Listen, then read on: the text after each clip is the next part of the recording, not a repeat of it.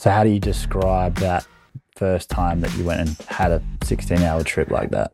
Yeah, it was uh, horrible. It was terrifying. It was probably the most extreme experience. It is the most extreme experience I've ever had. Out of body experiences aren't normal. My mind is racing, chaotic. I'm in a river of fire. I can feel it. There's dead people in this river of fire, and it's just horrible. And you're just getting beaten down, beaten down. That's Porter. He's a very different man today to the lost boy he used to be. Porter's had a colourful life, to put it mildly, finding himself stuck on a lonely, confusing path from a young age. It led him to live under a dark cloud of drug abuse and chronic depression for a decade, spurred by crippling low self esteem. His quest to understand himself took him halfway across the world to Peru, where his experiences deep in the jungle would leave him forever changed.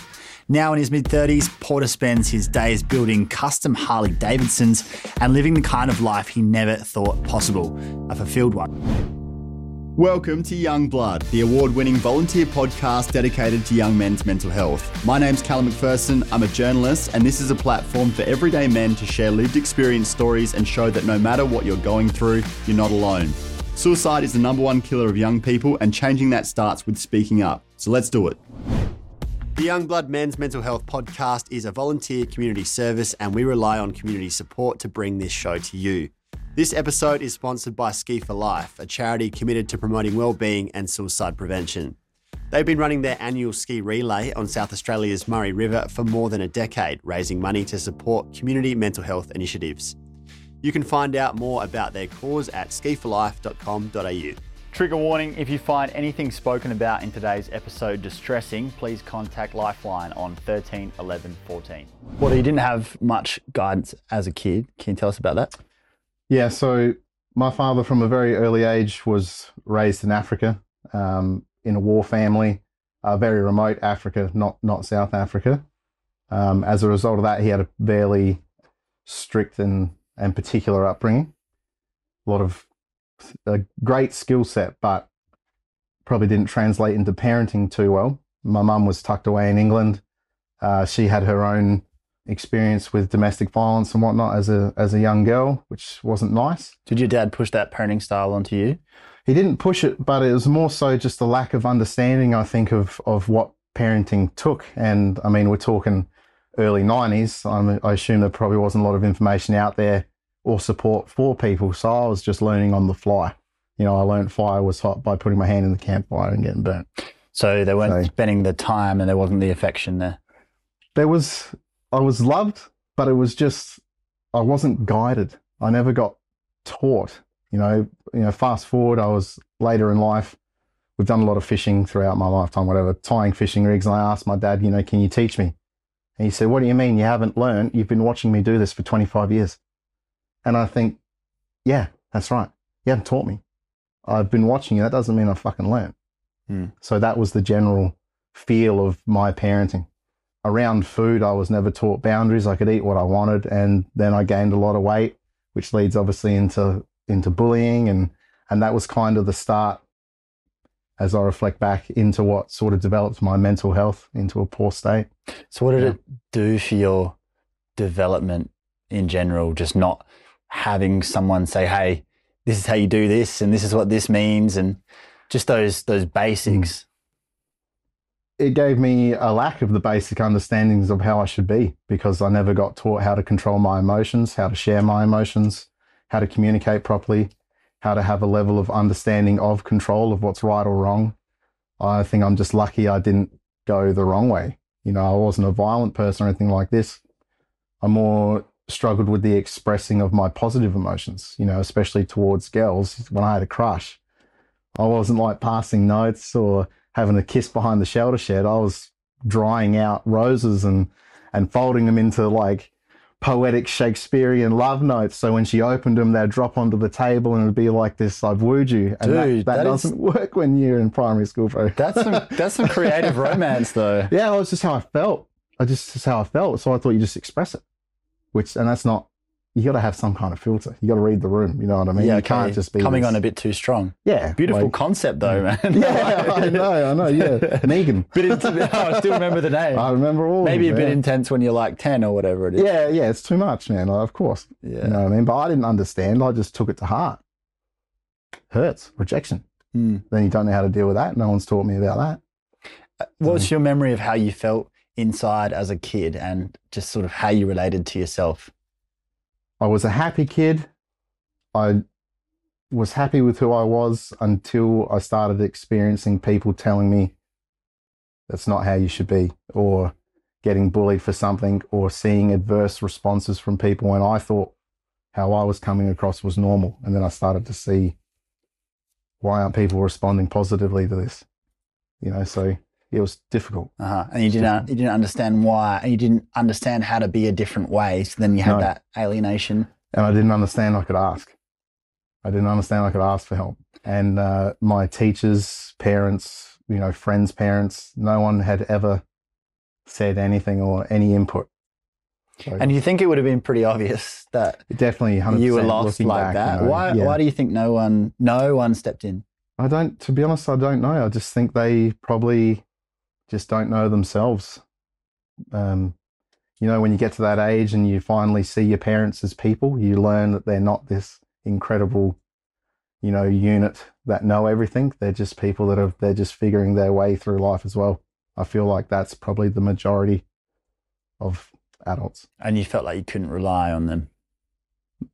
I didn't even know what that would mean at, at those ages. Yeah. I just always relied on myself naturally, just as like instinct. It's almost like an instinct thing. And Yeah. those feelings led into self harm when you were young. Yeah. So I was getting bullied a lot, you know, not fitting in. My friends, you know, obviously being overweight, I wasn't fast. So they'd walk past me until I'd try to hang out with them. They'd run away. That sort hmm. of stuff, you know, it's just like kid stuff, schoolyard stuff. But hmm. then this becomes upsetting. And then it got to the point where I just didn't want to be excluded. So I used to go to the basketball courts, asphalt, and I would jump onto the ground. So I'd hit my knees, get cuts, go to the sick bay, and get to go home. And still no one would ask or say, you know, this is abnormal behavior. What was the feeling that was driving that?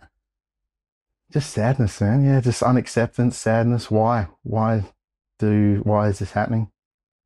It's just like that unknown. Yeah, who, who am I? Why? Did, did you want to hurt yourself or did you just want to get away? No, not. I just wanted to get away, man. I just wanted to go home. It was safe. You know, I was. I had a, you know, skateboard and stuff like that. Entertain myself. Go play down the creek, all that sort of stuff. So yeah, I guess the safety net. Yeah. And how did all of this progress once you got into teenage years? just much of the same, but by that point I'd developed enough that I had a bit of a quick wit. So my defense mechanism was if someone was bullying me, I could generally take them down a peg pretty quickly. And then that kind of led me to form friendships with like cooler people, but I always knew I'm I'm still on the outskirts of that. So I knew I was just clinging on to some sort of social group, but there still wasn't the acceptance. It was yeah. Yeah, defense mechanisms. Really Humour's made probably the best one. Those, yeah. yeah. Yeah. So how did you see your life going forward? Where what do you think was going to be in store for you? I just didn't know, man. I thought everything would be all right. Mm. Again, still just not having that realization that there was something wrong, and you just keep going until you get that wake up call and and realize I I fucking need to change. Yeah, there is something not right here. Definitely. So when you look back on your teenage years, early twenties, can you see now that you were depressed then, or was that later? Definitely around yeah, eighteen onwards, I really started to notice it because that's when I started being able to bring it up a bit more with people and and then them being like, nah, I don't even know what you're talking about. So what were you what were you bringing up, and what in what context? they'd just be like, hey, you know, do you ever feel, you know, sad about um, how you feel or just down? And that's no. What are you talking about? And especially in my late 20s when it was getting particularly bad, some of my friends were in tears when they heard how I was feeling. They just couldn't handle it. So then I was like, don't talk about this. Hmm. You know, but don't, there's obviously something really not right here because this person's crying. Hmm. And uh, so you just felt like you were triggering people and triggering. Yeah. bringing the mood down, and Yeah, well, was just like, well, they're obviously, it's like a validation, like there is a problem here because now you're crying and you're someone, you know, we're talking 20, 27, 28 year old men. I had older friends and they were just so upset. why why were they crying? Do you think? I think because I was, sort of looked at as the life of the party because I did have a bit of a humor about me and whatnot, and always Defense. that always came out. You know, I was always like happy on the surface. It was just when I drilled down into the internal, and then when I wanted to bring that up and talk about it because we're in, you know, a safe setting, we would be using drugs or whatever. You know, you can talk a bit more easier. And then yeah, I'd bring it up, and it was just like, no. So people wanted you to be that that mask, that surface Yeah. level version of you, but the other version, the real version, Didn't want to go into it. scared them. Yeah. Yeah. That's a good way to put it. Definitely. Hmm. And that's not friendship. That's not friendship, Okay. in my opinion. So do you do you feel like they they did care about you, but they weren't at a place of emotional maturity to be able to handle it? Yeah, or- absolutely. Yeah. I, I left all of that behind sort of based on those things. I started realizing if I wasn't going out, the majority of the group wouldn't go out. Looking around what we were doing, going to, you know, pubs and clubs. I'm 27 ish. And I could just see by that point my friends were, yeah, early 30s as well, around there. And I just thought, I'm going to be doing this forever. I don't want to be doing this when I'm 40, not like mm. this. So you like- felt like you were stuck on repeat. yeah. Yeah. It's like, there's got to be more. What's next? What am I doing? Mm. What am I doing? What were you doing during the week for work and stuff through your twenties? I was an electrician, which was great. Yeah. but It was good at the time. I never really put any thought into what I wanted to do as a career, which affected me later on in life.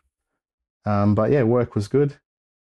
Yeah. Did you ever make any attempts at self improvement back then, or did you still have that No, feeling inside even- of like I wouldn't, I want to be different, or did you just deny it to yourself? I didn't think that I needed self improvement. I wouldn't have known what that meant. You know, I didn't know what, what a gym was until I was 24. I knew the word, but I didn't actually really know the concept. And it was actually one of my old friends. He pushed me to start lifting weights. We lifted some weights in the backyard and got that feeling of the muscles full of blood and that good feeling. Yeah, and then the that's how I started my um my weight loss journey. And I lost 36 kilos in six months. But I just didn't even give a consideration to the concept of a gym in all those years I could have playing sport. No, wasn't. No, never. so when you did do that and you did lose that weight, did your self esteem change at all, or how did you feel? it, it did, but again, this led to a negative impact because now I was getting attention from girls a lot more, predominantly girls that I'd known for a little a little bit of time, and it was, hey, you know, you're looking good, this, that, and the other. You know, do you want to go get a drink? I'm like, you've known me for years, Hmm. and now I lose a bit of weight, and you see value in me. So I got a bit bitter about that, and then my father, in the peak of my weight loss, pulled me aside one day and he goes, Yeah, that's good, Van. You know, we always knew you'd figure it out. And I said, What the fuck do you mean you knew I'd figure it How long have you known? How long have you been thinking I need to figure something out? Why couldn't you have communicated that to me and, and maybe started me, you know, a few years before? And then you give me that. Yeah. So or- or obviously he when thought you this were a is a kid, positive thing to say. Yeah. It's not. You just kept that to yourself. Yeah. Rather damage my feelings early. You're still my father. Mm. I would have figured it out. I still love you. Have you ever So- been able to bring that up with him? No, I, I just wouldn't. I think now he's softened a lot in his old age. He's seventy five, and I think that it would it would probably upset him. And I honestly don't believe it's malicious at all. It's it's just the result of his upbringing. Yeah. So you just have to accept those things and and take it in your stride. I, I believe, and adjust how you see the relationship in the family unit. And it's probably the case that the way he raised you and what you got was better than what he got. Yeah. Even though Yeah. it wasn't great what you got. That's right. You can't blame someone for their lived experience. All you can do is understand it, and then you have a choice whether to accept it wholly or you know portions of it or whatnot. You, you can't put that back on someone, regardless. So in my y- opinion. are you able to forgive him? Yeah, I do. Yeah, yeah, absolutely. And does that mean Yeah. you guys can connect now?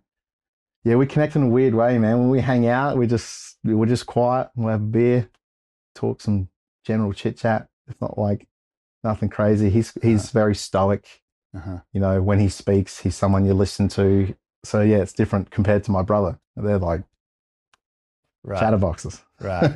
different relationship. yeah. So- But he's not the kind of person that you can ever go there with. That's sort of No, not particularly. He's good. Um, he's always been there for me when when I've had a, a serious life problem that's sort of business related or decision making. He gives very good advice. he feels like he can help. I, I wouldn't go to him particularly for mental health advice. Yeah. He did give me one gem uh, in my in a very bad breakup. Right. What was that? Um, so when I went for ayahuasca, I met, you know, like the love of my life in that trip. It was all very spiritual, incredibly intense relationship. Came to an end four years later, learned a lot of lessons from that. But when I left, I was in Melbourne at the time, came back to Adelaide. It was so unbelievably painful. I just put a swag in the living room next to the dog's bed. And I just, I just couldn't get up. I was just wounded, you know. Mum would bring me water and food and I just laid there. Eventually I got up and I was able to be mobile again, but I couldn't breathe properly. I was hunched over and I was having a bit of a moment in the in a chair, sitting at home, and he just looks at me and he goes, Mate, you just gotta fucking let it go. You like you just gotta get over this. And I just remember thinking like, oh, it's so harsh. That is so harsh. That's the last thing I need to hear. And then he uh, says to me, know, you got to think of it like this. You're carrying around a suitcase of rocks right now. He goes, you need to find a tree in your mind and put that suitcase of rocks down underneath it and just keep walking. You can come back, you know where the tree is, and you can open the suitcase up if you want and you can revisit it all. But you have to leave it there. He said, This is not going to be good for you if you can't do that. And that's that's pretty good advice. It's pretty poetic for a man who doesn't talk about his feelings. And that's the thing. When he comes out with something like that, he's got it in him, Mm. but he just shares it very reserved, very reserved man. But that's that was that was good. That's when I realized like maybe I have had a, too much of a harsh opinion of him Mm. as an adult man. Well, I think that's common. As we age, we are able to reflect and Yeah. especially on those characters in our life and have more empathy. Yeah. Hopefully for, for them and where they came from. And then Yeah. you have a softening yourself. Yeah, exactly. Yeah. Because he's he lived a unique life. It's a he's lived a beautiful life. Mm. So definitely deserves respect. Interesting stuff. Yeah. So just to go back, how did your drug use start and how did that change you and things? Yeah, so with not feeling like I fit in and just doing what everyone does, going out and whatnot, started using a lot of drugs, particularly ecstasy and meth, funnily enough. Predominantly started using more meth, and that was good for me because it made me be able to talk and communicate. So obviously the pressure of feeling different and like I didn't fit in, what meth would do for me is allow me to sustain conversations at a base level with people and come across like just normal. I could get through it, get through a whole weekend of hanging out and being normal, quote unquote. So how did you feel in those environments without it? Quiet, reserved, tucked away in the corner, observing, would never go on a dance floor ever in a million years. I just not reserved, watching, interpreting what's happening around me. Short answers. And meth changed, reversed all of that. Mm-hmm. So, but then obviously the come down would lead to five days of being in the hole and consuming a lot of media and reading a lot of things that are super negative and just feeding into that depression. So the, the balance is off massively, let alone when I thought the balance was good. I'm still just not being me anyway. Double edged sword. Yeah. Well, you're probably compounds. you're probably depressed anyway, and then Yeah. you're throwing gasoline on a fire Yeah. by doing one of the most destructive drugs known to man Yeah. that totally Exactly. fries your brain and leaves you with no serotonin, and then you Yeah, man. Oh, yeah, it's dude, the really feeling. Sisyphus pushing a rock uphill with that. Yeah, Yeah, yeah. yeah. Did you Sisyphus did you think it was your friend? No, not at all. I don't have an addictive personality. Was never addicted. Could stop it. And yeah, it was just uh, we're going out on the weekend. Better get this, and we were all doing it. Uh, yeah, just got lucky to dodge that bullet. Thank goodness. Mm. But you carried on that behavior of using that on weekends for a long time, right? yeah, nearly ten years. Nearly ten years, which I suppose you could say is is an addiction. So how do you look at? But then you weren't going on and using it during the week, which, No. as I said to you off camera, it seems to be pretty rare that people can Yeah. use meth in particular and not end up being someone who's an everyday user. But yeah, everyone's different. Yeah, Um, but yeah, it's interesting because I get that it gave you some positive feelings that made you feel the way that you wanted to feel. But Mm. then if you were to look at what it took from you, yeah. yeah, It's not worth it. no. Could have been doing a million other things. Could have been going to the gym more. Could have been going to therapy. So how do you look at that decade of your life? It was a lot of change, a lot of change, a lot of. Uh, it was chaotic. A lot of, um, a lot of wasted time, a lot of wasted money. This is one of the biggest things I try to talk to people about now. Is you know, your time is precious. Everyone knows that now, but those twenties in your twenties, fuck man, don't do what I did and waste 10 years not fitting in and not addressing it and, and doing that for 10 years.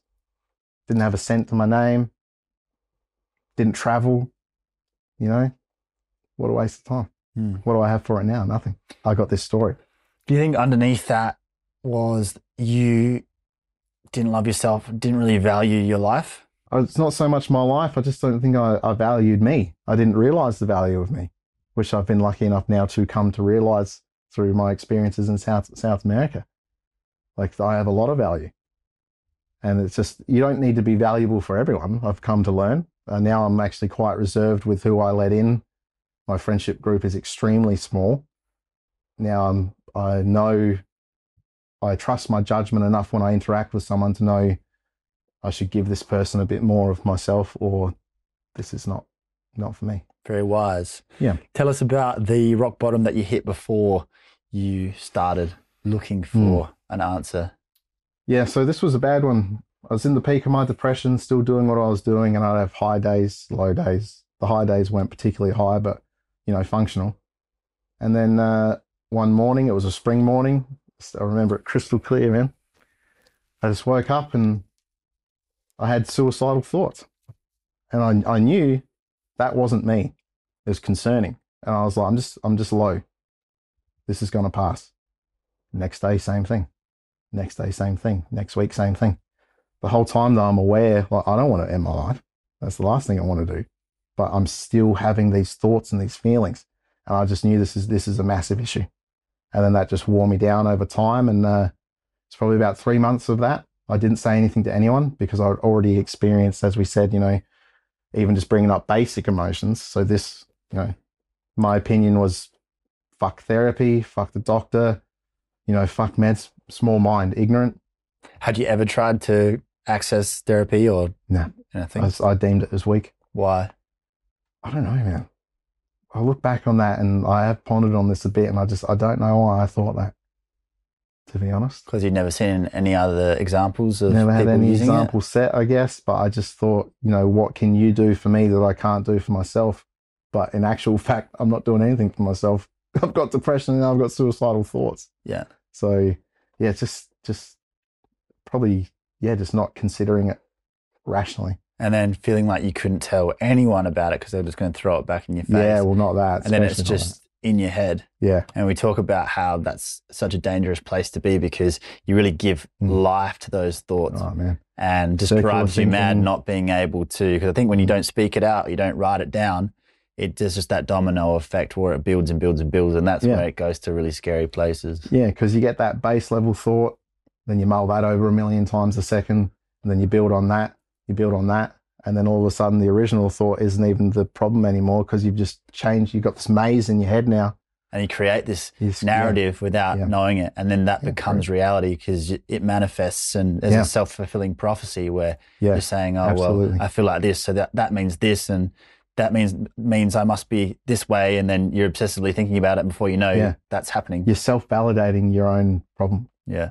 there's no out external no well have you considered this let's drill into it There's let's no other find perspectives. yeah there's no perspectives You can't, there's no, trap there's no moment of slap them across the face. No. hey, no have you thought about it this not way? even an inkling of a different thought Yeah. there's no one even suggesting anything you're just in your own head making your own decision It's important to look after our mental health just like our physical health, and AG1 is the perfect supplement to help take care of both. Just one daily scoop of AG1 covers all your nutritional bases with 75 vitamins, minerals, pre and probiotics, adaptogens, greens blend, and whole food ingredients. You can count on this tasty mix to boost your energy, increase mental clarity, help you get better sleep, improve digestion, and pep up your immune system. Plus, it's super simple to make part of your morning routine, all for the price of a coffee. You may know producing this podcast is all volunteer, and I have to pay for studio time and editing to keep bringing you these episodes. Every dollar we make from this partnership will go towards helping to cover production costs, so it's an awesome way to support your health and contribute to young men's mental health all in one.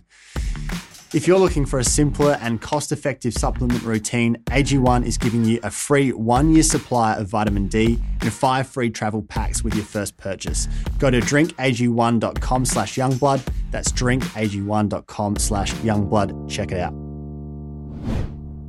Could you do anything while you were suicidal like that? Yeah, I was still just going to the gym, you know, going to work, just going through normal, still going out, still enjoying the music scene, which I loved, and, and doing all that. I just had this thing dwelling in the back. Mm. And then that ultimately led me to, you know, I wrote the note, stuck it on the shed. I still have it to this day. Um, it says, Dad, um, don't open the shed, call the ambulance. I love you. But my next memory is it was nighttime. I was in bed and I was reading about ayahuasca, a word I'd never heard. I don't even know how I would have got to that on my phone. That Um, same night. that night, yeah, that night. And it was early, it would have been about 11 a.m. I went into the shed and I just, it's just a, a block of blank, Why do you still have the note? sentimental. It's a reminder. It's a reminder. How do you feel Don't about it? Fucking do that ever again. you know what I mean? Ah, yeah, it's sad to look at, man. It's it is sad because I'm not that person, but I was there. I was there, and that's that's the thing with with mental health. It doesn't matter who you are or who you think someone is. They can be there, man, and you just, you just might not know. That's why, you know, you do you need to ask your loved ones, people that are close to you, how you going. That's a good question to ask. What does it make you think now, the fact that you were there? I don't know, man. Lucky to be alive. It's I don't know. It's Does it seem absurd to you now? It does. Yeah. Yeah. Absolutely. Yeah. Mm. So it's not. It's not a place you should be in. A good friend of mine was in that spot some years ago. Yeah. And when I speak to him about it now, he said the craziest thing for me, for him, is how much he normalized that suicidality and how much he normalized thinking about taking his, uh, his life. And now that he's living a happy life, he looks back on that and he's like, what the fuck? Yeah. It gave me the appreciation of people that do go through this and are going through it, because what got me, it wasn't the thoughts. It was the being worn out from the thoughts. I, I didn't want to have that anymore. I'm tired, man. Couldn't get a break from I don't it. want to carry this anymore. So then it's like, well, this is an option. Hmm. Because how else am I going to stop it? It wasn't the suicidal thoughts that would have made me do it. It was there's just the exhaustion. And I could see on people how I was affecting people, just being in the same room as them. And you're just like, Mm. You start to feel more and no more like a sight. It's been three months, man. It's been three. How much longer is this going to go for? Yeah. So yeah, just Yeah. having a particularly low day. And that was that. Oh, glad you didn't make that decision. Yeah, me too. Yeah. Thank you. So you started researching ayahuasca, Yeah. and then you, you found out about DMT, and you went down this this whole other road. yeah. So just before we jump into that, I'll just preface this by saying, on this show, we're not encouraging anyone to go out and do mind bending psychedelics. Uh, there's no doubt that there are potential harms to that, and they're not Yeah. for everyone. Um, so, yeah, we're, we're not advocating for people No, to go out and not. do No. that stuff because No. it should be seriously considered before doing anything like that. Uh, but that said, they have been very transformative in a positive way for a lot of people, and there's more and more science being done on the potential Yeah. benefits of it. But you're just talking about your experience. experience. So yeah. that said, what was your experience with uh, DMT? I started reading a few books, just off the top of my head DMT, The Spirit Molecule by Rick Strassman, and uh, The Teachings of Don Juan. Great books. Very in depth, especially The Spirit Molecule. That's at like clinical level stuff. And just Um, for people who don't know, DMT is naturally produced in the body, but Mm. at high doses is an incredibly potent psychedelic. Yeah, correct. Um, produced by the pineal gland. So yeah, I started reading a bit of, of, of stuff on this. It's extremely in depth. A lot of it didn't make a lot of sense. The teachings of Don Juan was a bit more spiritual and talking about his experiences using these master plants, which is what we call the category of these these particular plants where they come from, these compounds. And uh, the stories are just yeah, they're right out there. All the other information I read on the internet was turned out not to be accurate, you know, talking with aliens and this, that, and the other. So I eventually I'd made the decision I was going. I needed to find someone to take me. I'd found that person, emailed them, period of time had passed. He'd responded, Yep, pay this money, book these flights. Did that. And then uh, one day I thought, well, I should probably try to get some DMT um, to see if I can even handle that because ayahuasca is is a much longer experience. You know, 16 hours was my first trip compared to smoking DMT, which is about 10, 15 minutes. Did the extraction at home, sat down that night, ingested it, gone, hyperspace. It was incredible. It's terrifying. and uh, I was listening to my favorite band at the time, and I could see the mathematics of the music, and I felt like he was singing purposefully to me, and it was a beautiful experience. And then I saw the, you know, the DMT elves came to me, as I was saying to you earlier, and you know, he shows me this card, and it has almost like a hieroglyph on it, expecting me to know what it is.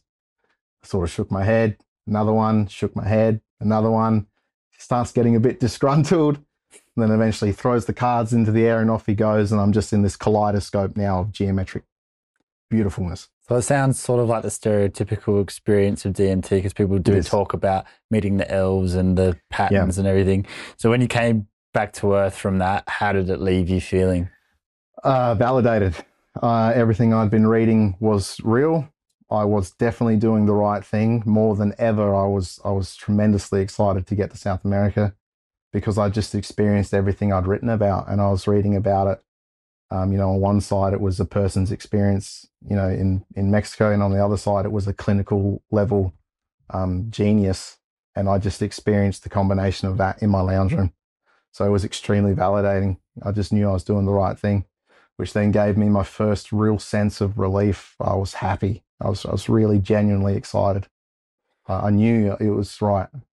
Yeah and what happened in the jungle? The jungle, man, it's a beautiful place. It's intense. Um, I was very sick at the time. I had a stomach bug. I had a lot of really strange experiences with the people that were, were in there. You know, I had the frog venom put in my blood, known as Sapo or Kambo, and all those sorts of experiences. But then the ayahuasca, um, for me, was the one um, that, yeah, really broke my depression uh, one night. Yeah. So you had to find a, a, shaman online first and then go over there? Um, so the thing with ayahuasca is there's a lot of retreats you can go to. They're heavily westernized, very comfortable. You know, I didn't want any of that. I wanted raw. That's, you know, I spent a lot of time in the outback, you know. And the first time, this was like 10 years ago. Yeah, I was 27. So it wasn't yeah. quite so mainstream yet. No, no, it wasn't. It's out there a lot more now, um, which is good and bad, but it, it is what it is. Um, so I looked for the most bare bones, authentic thing I could find, which happened to be a, a man by the name of Peter Gorman. He wrote for High Times magazine. He was from New York, lives in Texas, employed by the American Museum of Natural History to, you know, study a few of these things. He spent his life in the Amazon. So I found his email online and emailed him directly. And so he was the person that, that took me. And he had his oh, whole wow. setup and how he does it. And he, he takes people people and groups in, and that that's what I did. That's how I got in there and and was all right. So I did have a level of security, you know, meeting a we're talking with a Western person who had a lot of knowledge. I was guided the whole way. I was never in front of experiences that could have gotten out of control. It was as safe as it, it could have been. So how do you describe that first time that you went and had a 16 hour trip like that? Yeah, it was uh, horrible. It's terrifying It was probably the most extreme experience. It is the most extreme experience I've ever had. And, uh, you know, out of body experiences aren't normal. The body doesn't know, the mind doesn't know. The first time you really have it, it's obviously fucking terrifying.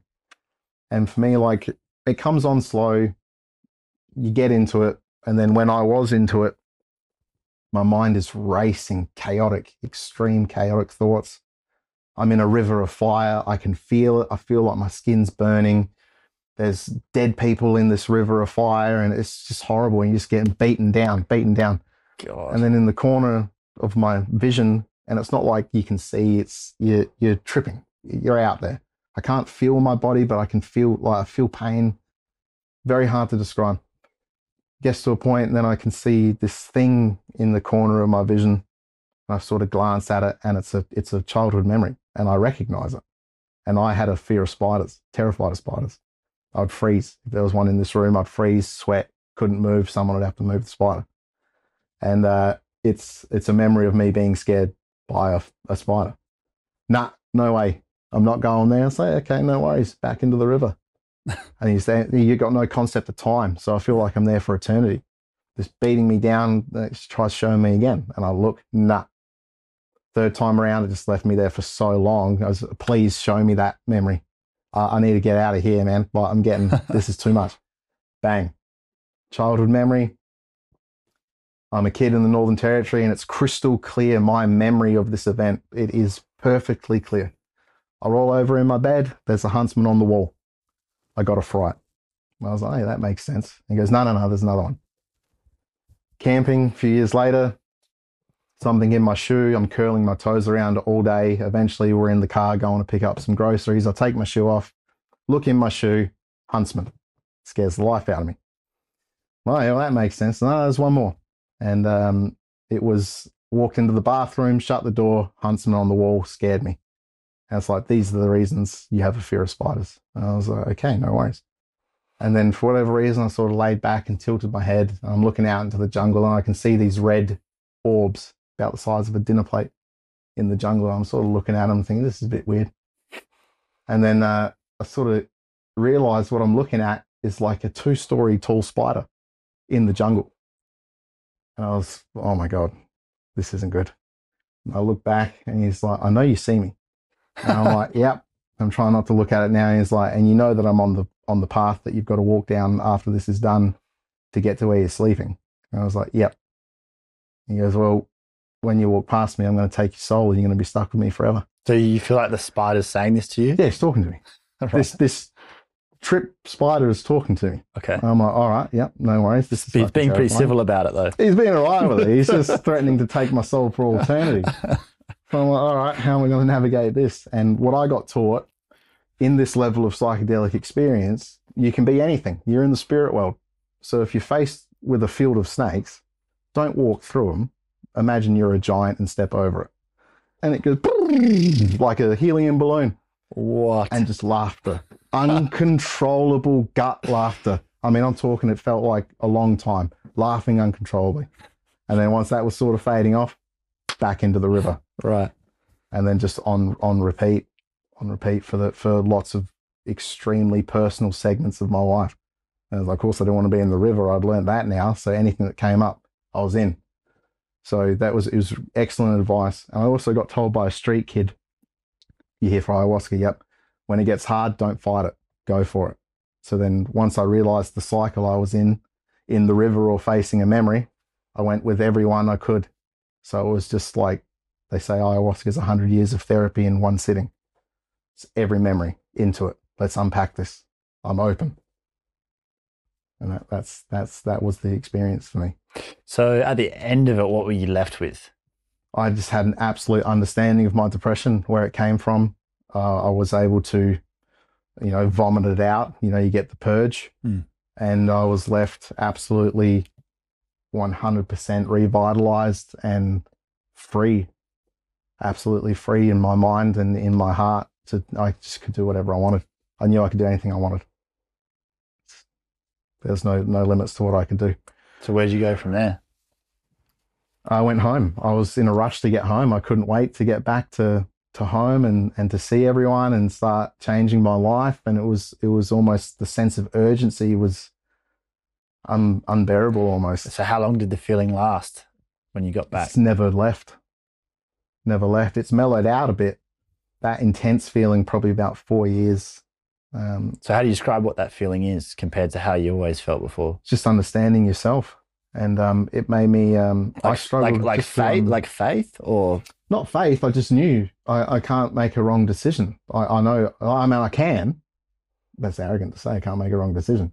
I can, and if it is wrong, and doesn't work out. I can move and adjust and make the next decision. That's that's the trick. So you felt like you weren't mm-hmm. stuck anymore. I wasn't stuck, and if I did get stuck, I could identify it and then move on. Next thing. So you'd been on this hamster wheel all this time, hating it, but not knowing how to get off, and then it busted you out of that. Yeah. So I struggled with feeling trapped in society. That was something that developed late in my depression. I started reading about, you know, the corporate world, taxes, you know, the banking system, these things, you know, people say these conspiracy theories. But what I started reading, what I started seeing was pretty real. So I felt trapped. One of the visions I had, which addressed that, which for me, this is the one that broke the depression, made me understand it. I was a seed in the center of the earth. And I started crawling out through the earth and I popped up to where we are now. Buildings on fire, you know, zombies, skies on fire, lightning, horrible. And it's saying to me, this is how you feel. This is how you see the world. You feel trapped by the system. And this is what, this is a visual representation of how you feel. Yeah. So looking around like everything's the enemy. Yeah, it's like the apocalypse. I was seeing the apocalypse, pretty much is the easiest way to say it. And it starts saying to me, you know, there there are a set of rules. You know, you don't just have free reign. That you you just have to understand you're free to do what you like within those set of, sets of rules, like the law, taxes. You can't change these things. So just play in that in that rule set, and you're free. But you can choose to see the world differently. You can choose to see. And I was like, oh yeah, and I start floating up into the sky. And I push through the fire and the, the lightning bolts, and it's nice sunshine. And I keep going, and I, I hit the atmosphere, and as I'm pushing on the atmosphere, trying to get through it, and just as I pop through and shoot into this beautiful, you know, flow of rainbow colors, it just says, yeah, always remember that you can, you're free within within the rule set. And that just gave me the understanding that I can do what I want with my life. But we all have rules we need to abide by. We're governed. You're not trapped. and did you keep going back to Peru? I did. Why? So I'd uh, obviously met this girl and we'd fallen in love and done all that. She had all of her stuff she was working through. She didn't get the same that I got on the first go. She felt she had un, unresolved business. So we kept going back. Um, So you were more going back. times, going back for, for her. her, yeah. Yeah. but I would always drink in ceremony and whatnot. Mm. And then every time I did, it was the same message. Oh, you're back. We don't really. There's not really much we have for you. Mm. So I get a lot of nice things. You know, maybe a tune up here, change this, change that.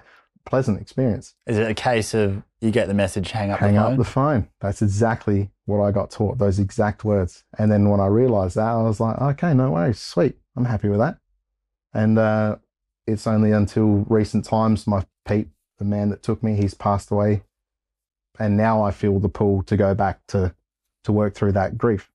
But it's not like a overarching depression or anything like it was. It was like, yeah, I understand now. I have something that I need to address, and I'm gonna I'm gonna use that. I have tried mushrooms to tap into that, and I had a very very large dose to try to address it, and it did give it a go.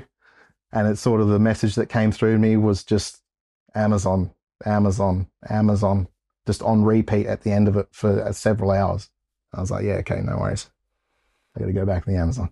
So you really had that seemingly incomprehensible experience where you broke through Mm. and that was it after that. Yeah, did, it, it. did it spur you on to other therapy, other methods of therapy? Uh, when my relationship started coming apart, I then put myself in therapy. I saw I, I saw the value of it, and I did go.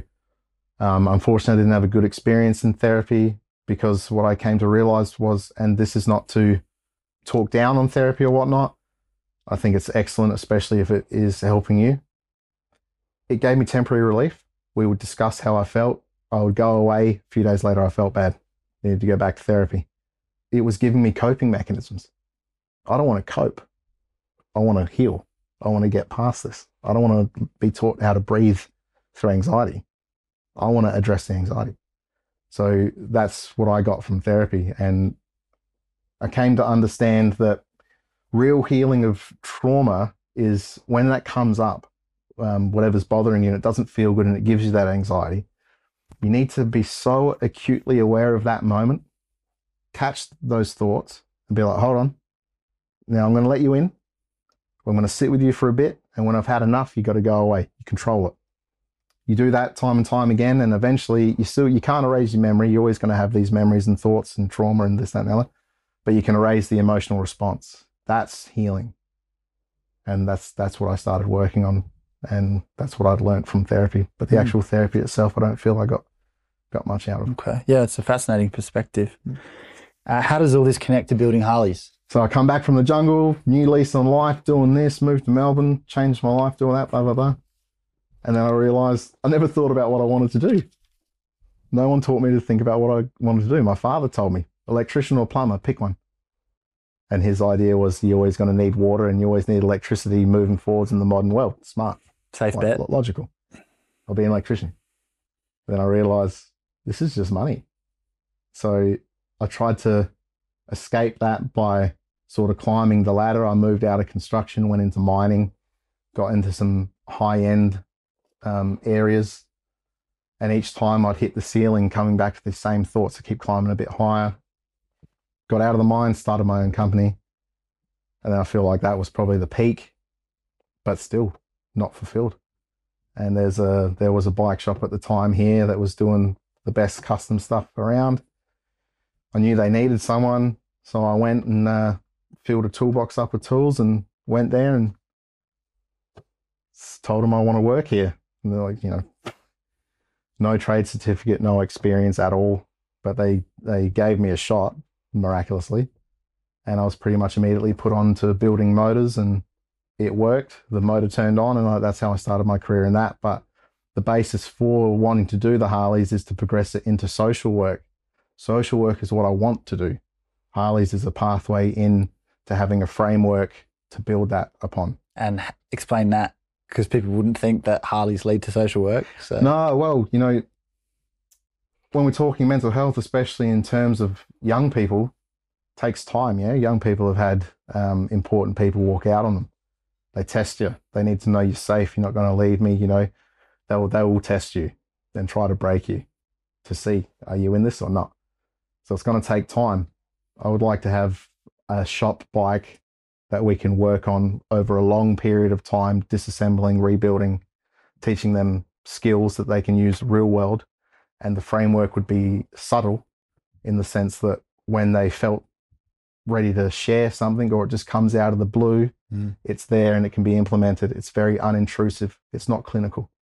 And then just a light way of, you know, healing. and you've experienced that bikes are an outlet for men to have these kinds of conversations. Absolutely, one hundred percent. Yeah, yeah. The guys, um, the guys I deal with, they love their bikes, and as I said to you earlier on, you know, they love love their bikes sometimes more than their family. It's it's their relief.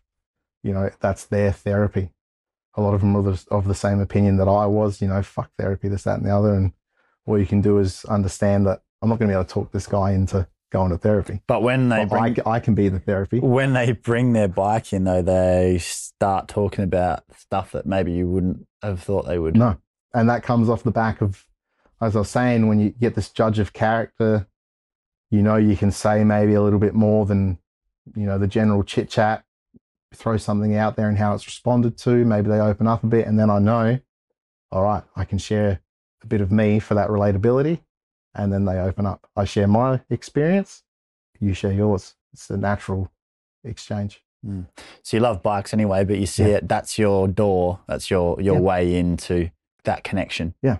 Yeah. It's a unique. Absolutely. It's a unique idea, man. But it totally makes hmm. sense. Kind of reminds me of the barber, like your old school barber. Yeah. Blo- blokes in there end up talking about that sort of thing. yeah. Uh, Still to this day. yeah, yeah. As one example. Yeah, it's a Uh, classic. we love whenever we see those hyper masculine things or environments Yeah. being infused with that level of vulnerability. Because Yeah, if we can do that there, then That's we right. can change culture. And if a bloke that. like you can do that, who looks like you and, and does what you do, yeah, and you're doing it, then like there's no reason no, anyone else can't. yeah, So, man, lead by example. Yeah. And you know what, man? That's all I needed. I, I'm just trying to reverse engineer what I needed. I needed someone there for me, bro. mm. So I can I can now put out what I needed for someone else. That's how you learn. That's how you That's what it's all about. Yeah. So not everyone should be doing psychedelics, especially people who are predisposed to Yeah. schizophrenia and uh, those kinds of conditions. And then not everyone wants to do psychedelics because the idea, frankly, freaks them out, which is fair enough. Some of the stuff you described just there is pretty crazy and Yes. terrifying. And some Out people are sort of amenable to that idea potentially. Plenty of people would say, why the fuck would I want to do that? yeah, Right. a lot of people. So people who want to transform their lives and might have been in a similar spot to where you were and they want to become a lot more positive like you, but they don't want to go and do the drugs, what would you say to them? Can you say anything to them? learn how to make decisions because more than likely you're caught up in your head and you're not able to make decisions for fear of it not being the right one or perhaps failure or being judged. You need to come to understand that if you've got something that's bothering you and whatnot, and you do bring it up with someone like I used to, and it's received negatively, you've just brought it up with the wrong person, and that's fine. Go to the next one and find the the one that works. Yeah. And don't be afraid to get something wrong. It's not the end of the world, but it is the end of the world if you just sit and let the shit fester. Like, just don't be afraid to move on it. Have Yeah. the confidence. You may think it's silly or whatever. Who fucking cares? Someone will listen You got to take action. yeah, you have to take action. Otherwise, you just waste your time and your life. And then when you do get through it, hopefully, you will then have that reflection where you look at the time you wasted, just as I did. And it's for what? For lack of being able to make a choice to speak and ask for help. No. You're not wasting any more time though. No, no, it's, it's not enough left. It's got to get going, and it ta- it's a process, bro. You know, you got to commit to it. You got to commit to yourself. You can't just click your fingers and be good. You know, and you just take as much time as you need, but you got to open up those channels of communication with wherever you find it. Good advice. Have you made peace with that sad lost little boy that you were? Yeah, hundred percent, bro. Yeah, I love him. It put me here in the seat talking to you. It gave me the story I've got now, and uh, I, I'm still that person, just without the sadness. Yeah, I'm very grateful. Wicked man. Hell of a story. Thank you very much. brother. Thank you for having me. That's it for this episode. If you like what we're all about, support us by following Youngblood Men's Mental Health on Instagram and Youngblood Mental Health on TikTok. Every podcast episode is recorded in professional quality video and they're all up on our Young Blood Men's Mental Health YouTube channel. So please show some love and subscribe. A big thanks to our local business supporters, Pro Realty Property Consultants, and Herd Financial. You can find everything there is to know about the podcast at youngbloodmensmentalhealth.com. And most importantly, please share these stories with anyone in your life who needs to know they're not alone. We're all in this together. Catch you next time.